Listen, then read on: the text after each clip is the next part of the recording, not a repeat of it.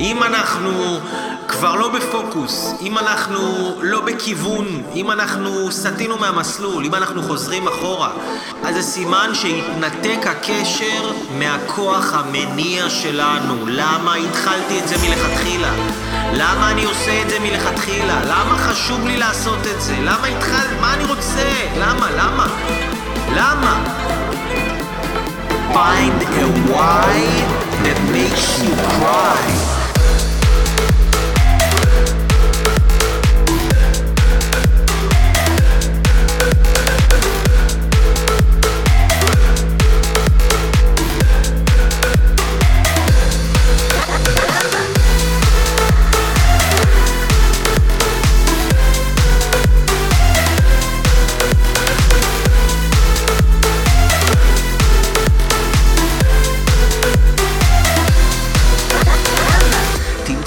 למה כל כך חזק כשאתה כותב אותו ואתה מחובר אליו, זה עושה לך התרגשות.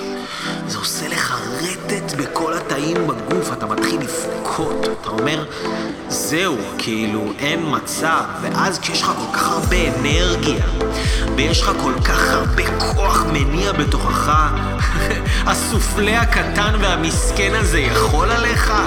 הבן אדם הזה שנותן לך ביקורת ויורד עליך, הוא יזיז אותך?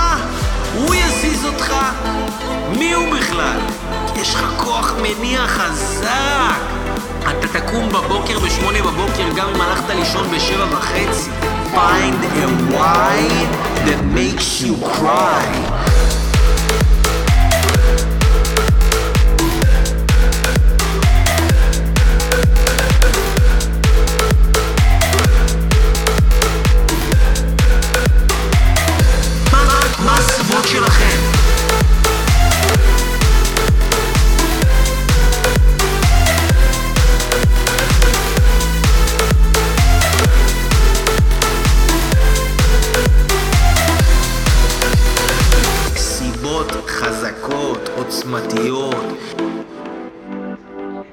תיתנו בראש, אל תראו אף אחד ממטר.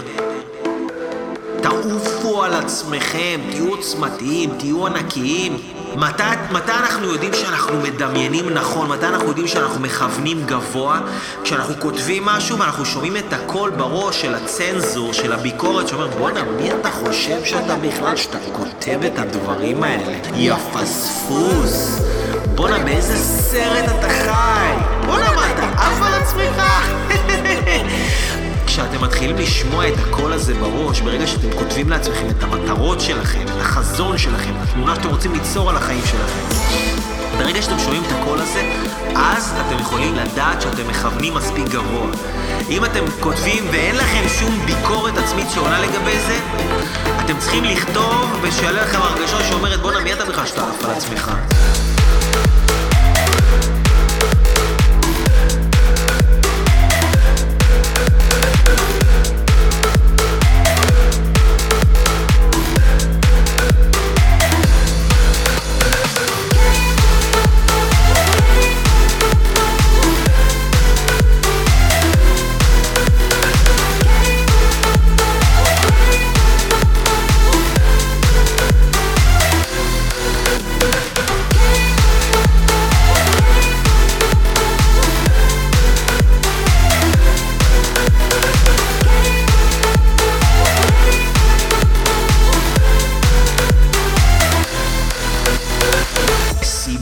חזקות, עוצמתיות, תיתנו בראש, אל תראו אף אחד ממטר, תעופו על עצמכם, תהיו עוצמתיים, תהיו ענקיים.